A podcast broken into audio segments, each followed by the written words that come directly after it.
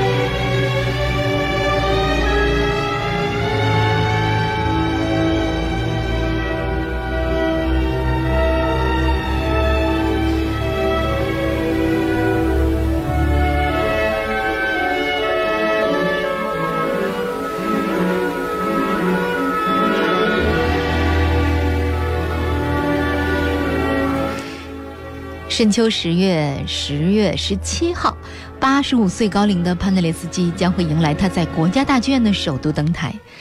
当晚的音乐会的上半场呢，他将执棒合作多年的波兰华沙交响乐团为大家演绎欧洲民族乐派的代表人物，也是德沃夏克的第七交响曲。首演是在一八八五年的这部交响曲，可以视作是德沃夏克本人的转型之作，也是标志他本人的创作正式进入成熟期。相比之前的六部交响曲呢，第七交响曲无论是在作曲技法的使用、音乐素材的选择，还是音乐情绪的表达上，都。技高一筹，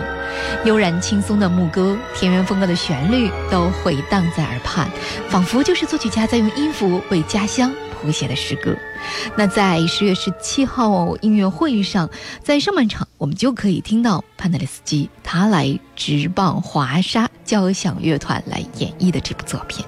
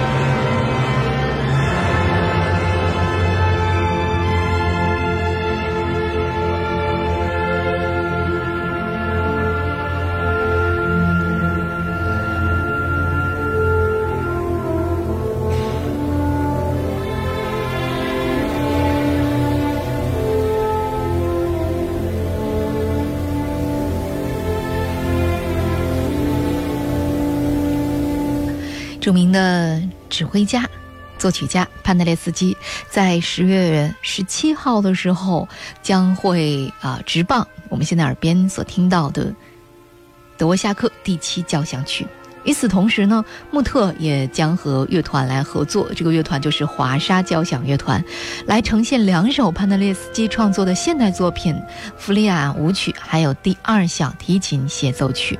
对于观众而言，这真的是一次能够感受现代严肃音乐创作风格的绝佳机会。但是在上半场的时候，我们还会听到大师亲自登台并且执棒演绎的德沃夏克的第七。交响曲，那上半时段的时候，我们一直都在聆听的都是这首作品。现在我们进入它的最后一个乐章，感受一下。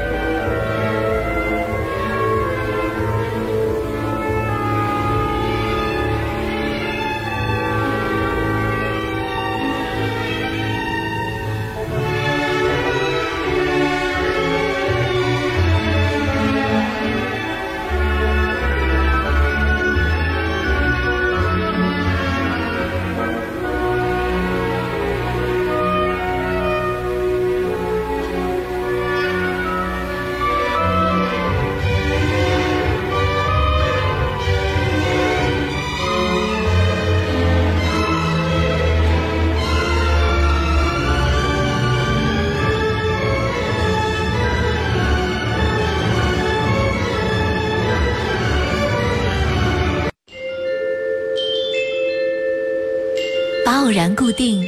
就是宣布某种永恒。搭乘时光机，回到记忆中的某一点。音乐永恒，时间永恒，永恒的美丽。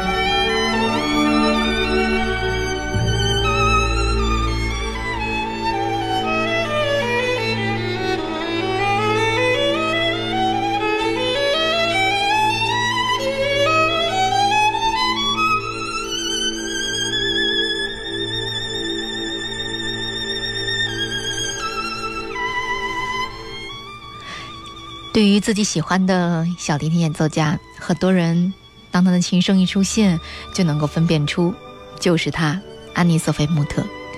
他曾经说过：“音乐展现给我们的是生活当中一切高于名利的事物，音乐是我们可以改变这个世界的捷径。没有任何其他工作能够像音乐这样给我极大的乐趣，也没有任何音乐上的考验令我感到困难。”在二零一八年十月十七号。小提琴女神安妮索菲穆特将再次登台国家大剧院，携手华沙交响乐团，共同举办一场致敬潘德列斯基八十五周岁生日音乐会。这位既能指挥又可以说是高产作曲家的大师，也将登台直棒演绎在今天节目的上半时段我们所听到的德沃夏克第七号交响曲。与此同时呢，穆特将和乐团合作呈现两首潘德列斯基创作的现代作品，一首是《弗利亚舞曲》，另外一首是第二号小提琴协奏曲。那关于潘德列斯基的两首作品，我们只能在现场的时候聆听到。在今天节目当中，我们所聆听到的，在上半时段是德沃夏克的第七号交响曲，而下半时段我们所来聆听的就是穆特的演奏。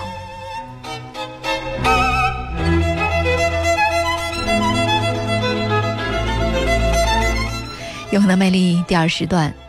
那我们所听到的就是穆特来演奏的勃拉姆斯的小提琴协奏曲。当然了，这也是他的伯乐卡拉扬和柏林爱乐为他协奏的，很多年前的录音，一九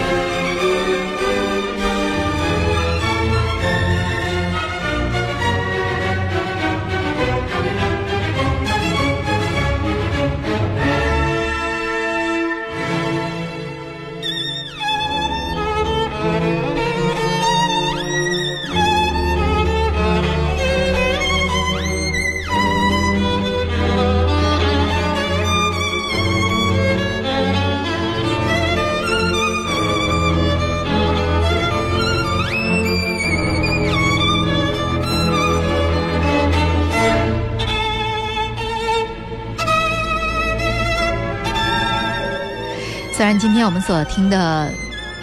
穆特他来演奏的作品是我们最最熟悉的巴姆斯的小提琴协奏曲。不过呢，在十月十七号的这场国家大剧院的音乐会当中，穆特将会演奏的却是潘德列斯基他来创作的两部小提琴的作品。从一九五九年参加华沙青年作曲家大赛至今，将近六十年的时间里，潘德列斯基创作了一百四十五部严肃音乐和一百二十余部电影戏剧创作的配乐。十月十七号的音乐会上，穆特将会携手华沙交响乐团，还有指挥家马切克特瑞克，为观众呈现两部潘德列斯基创作的小提琴作品。首先上演上演的是《弗利亚舞曲》，是一部小提琴独奏作品。弗利亚原本是风靡于巴洛克时期的一种民间舞曲，和大家熟悉的恰空舞曲、巴萨卡利亚舞曲这些题材一样，弗利亚舞曲也是基于一个反复的和弦的进行，并且呢，经常和固定的音型的种类的旋律还有节奏相关联。潘列斯基笔下呢，这种古老的舞曲和先锋的音乐产生了奇妙的关联。新锐的音乐语言背后，我们。可能，啊，